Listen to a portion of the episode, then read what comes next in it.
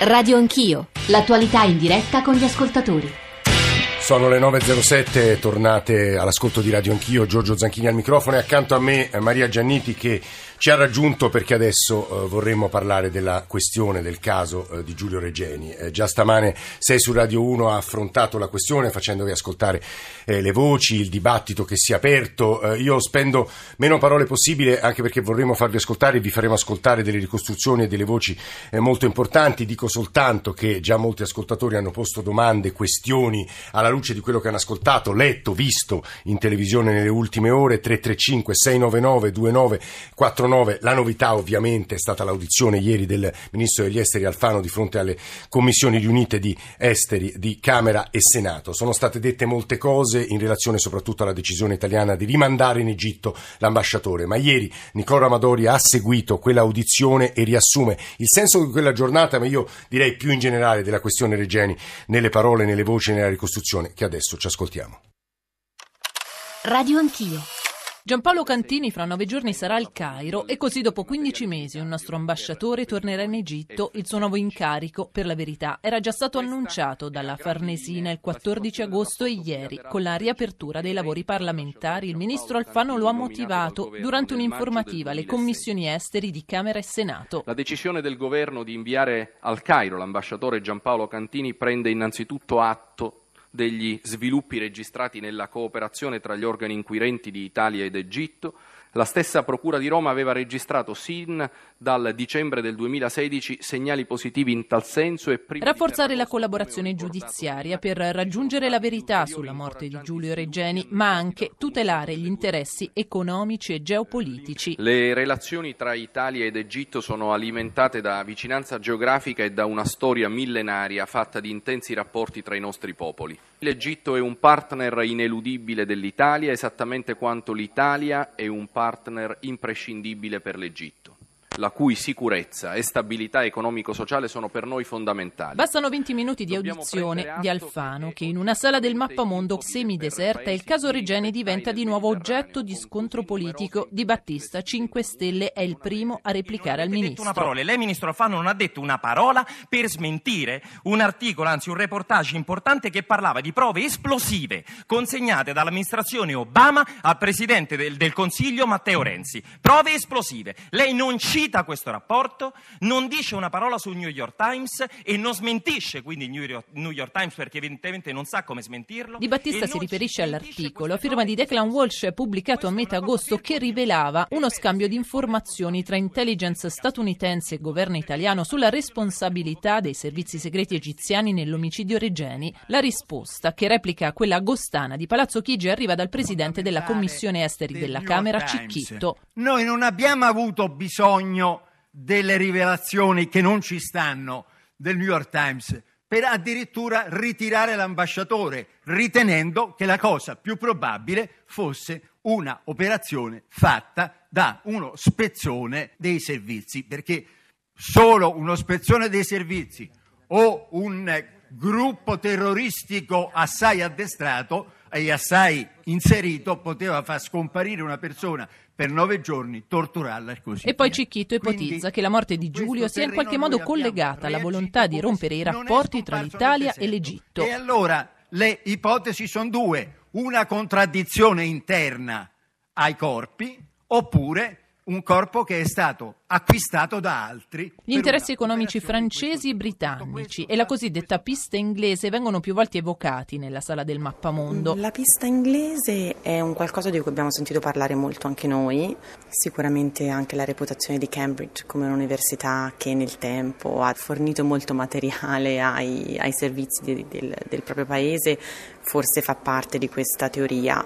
Quanto sia fondata sinceramente non lo so. Gaia Pianigiani è la corrispondente dell'Italia per il New York Times ha lavorato con Walsh, la stesura dell'articolo è diventato oggetto di polemiche anche sui tempi di pubblicazione, da molti definiti sospetti. La data di pubblicazione dell'articolo era deciso da ben prima che l'Italia annunciasse alle 6 o alle 7 del pomeriggio del 14 la decisione di rimandare indietro l'ambasciatore su cui ovviamente noi non commentiamo e per cui è stata una coincidenza fortunata, se vogliamo, da un punto di vista mediatico perché è sembrato molto ben coordinato, ma non c'entra assolutamente niente che l'articolo dovesse uscire pubblicato il 20 agosto in anteprima il 15 era deciso da settimane. L'audizione del ministro Alfano si chiude dopo due ore e mezzo. Deputati e senatori se ne vanno, tra note di consenso e commenti polemici fra Togliani di Sinistra Italiana. Trovo imbarazzante l'esito di questa audizione, trovo sconcertante che Alfano abbia solo elencato una lunga serie di intitolazioni a Giulio Regeni, bene le intitolazioni, ma nessuno pensi che possano essere una contropartita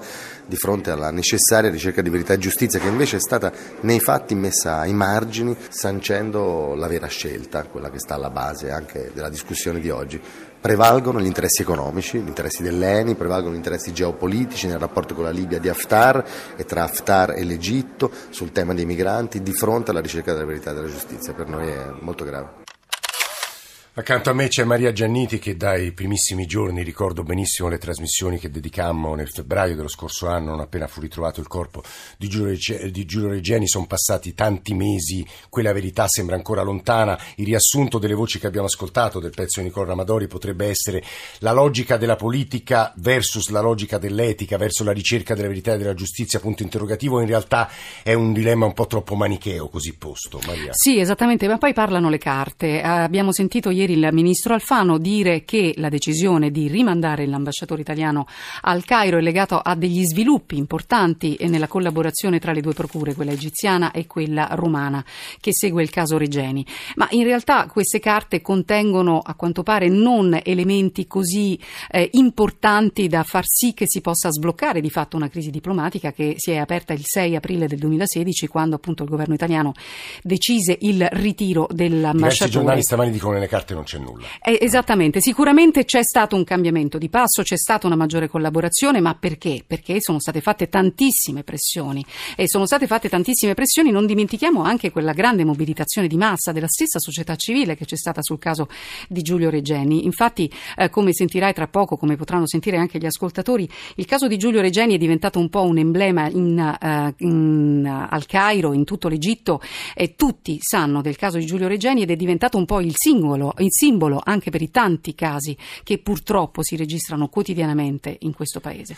Tra l'altro è stato citato più volte, noi mh, mm, poi aiuteremo gli ascoltatori anche a capire che cosa sappiamo sul caso Regeni, che cosa ancora non sappiamo, perché questo diciamo, è l'elemento decisivo di cui si è discusso anche ieri alla Camera, però è stato più volte citato questo reportage del, del New York Times, tra l'altro tradotto su internazionale qui in Italia, un lungo reportage. Tu ieri hai intervistato l'autore di quel reportage. Esattamente, ho intervistato Declan Walsh, l'autore che è il corrispondente al Cairo del New York Times, che appunto ha firmato questo lungo reportage, lo possiamo ascoltare. E ci ascoltiamo la sua voce. Ci sono voluti più di sei mesi. Ho cominciato a lavorare a questo articolo all'inizio di quest'anno fino alla pubblicazione a metà agosto. La parte egiziana è stata la più complessa per le tante restrizioni a cui sono sottoposti i giornalisti, ma anche perché la vicenda di Giulio Regeni non è qualcosa di cui gli egiziani amano parlare piuttosto la sussurrano proprio perché è considerato un caso estremamente delicato. La stampa del posto subisce fortissime pressioni, non ci sono articoli che spiegano bene la situazione e anche se i giornalisti stranieri non sono sottoposti allo stesso trattamento, resta questa atmosfera di segretezza e di paranoia sul caso Regeni. Nel suo lungo articolo lei parla di prove esplosive raccolte dagli americani che poi sono state comunicate al governo Renzi sul chiaro coinvolgimento di uomini della sicurezza egiziani nel rapimento, nella tortura e nella morte di Regeni. Da Palazzo Chigi però è arrivata una smentita. Io posso solo riportare quanto mi hanno detto fonti ufficiali americane. Sono stati molto chiari nel dire che non hanno fornito gli elementi di intelligence alla loro controparte italiana, bensì il risultato di quanto raccolto dall'intelligence stessa. Pochi giorni dopo il ritrovamento del corpo di Giulio Regeni, gli Stati Uniti hanno ricevuto prove chiare che le forze di sicurezza egiziane erano responsabili del rapimento e della morte del ricercatore italiano. Hanno adottato una procedura abbastanza comune quando gli americani si trovano a condividere delle informazioni sensibili con altri governi. Riassumono queste informazioni nella loro essenza, usando un linguaggio che permette di passare l'informazione senza svelare come questa sia stata ottenuta o chi l'abbia fornita. Può essere quindi tecnicamente giusto dire che gli Stati Uniti non hanno fornito le prove stesse di intelligence, ma ciò che è chiaro da quanto le mie fonti mi mi hanno riferito è che alle autorità italiane sono state fornite le conclusioni a cui hanno portato le prove raccolte. Lei conosce il contesto egiziano, ritiene che gli egiziani forniranno mai la verità sul caso di Giulio Regeni? È stato molto difficile per me parlare con alti ufficiali egiziani su questo caso proprio perché è diventato così delicato qui. Un alto funzionario con cui sono riuscito a comunicare mi ha detto che il sistema egiziano, in particolare il Ministero degli Esteri, ritiene che la morte di Regeni sia stata dovuta a una terza forza non identificata. Il problema di questa spiegazione è che le autorità egiziane devono ancora identificare chi possa essere questa terza forza. Sfortunatamente in Egitto c'è una lunga storia di casi difficili che possono imbarazzare il governo o essere trattati in modo non trasparente. Ci sono stati diversi episodi negli ultimi anni, ad esempio l'uccisione di un gruppo di turisti messicani scambiati per terroristi. Nessuno di questi casi è stato trattato o risolto in modo trasparente.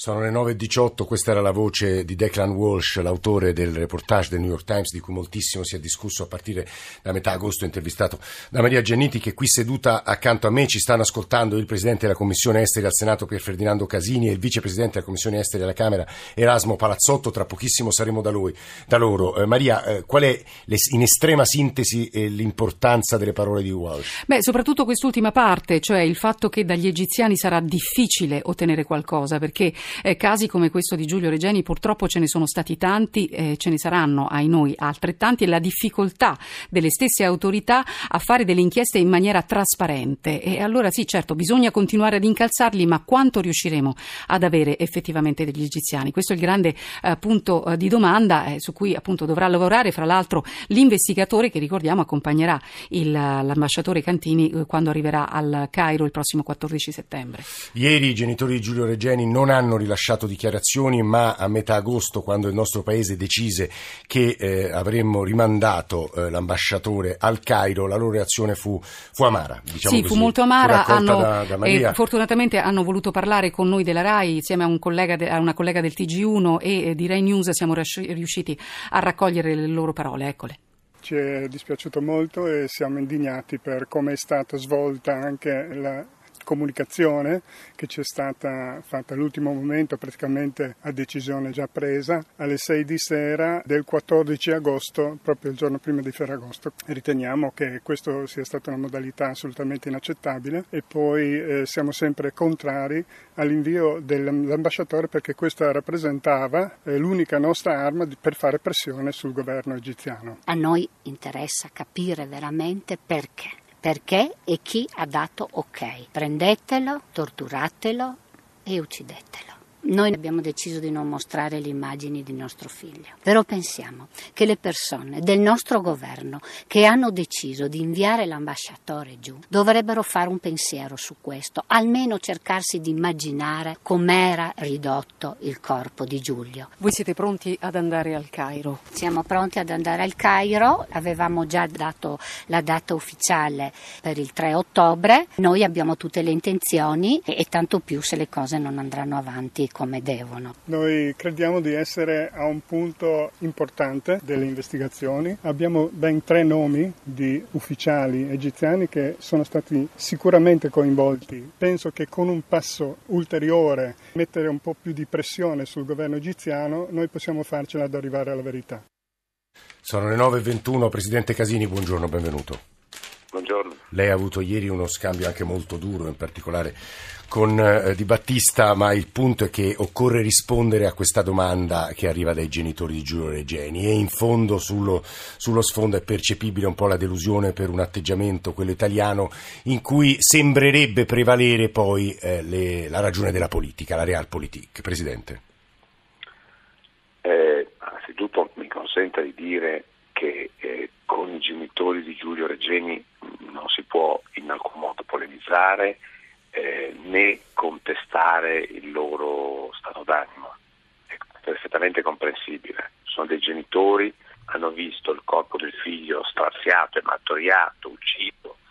Eh, tutti noi siamo anche genitori, eh, per cui la politica si deve arrestare davanti a questo, che è un, una cosa diversa, che sta su un altro piano.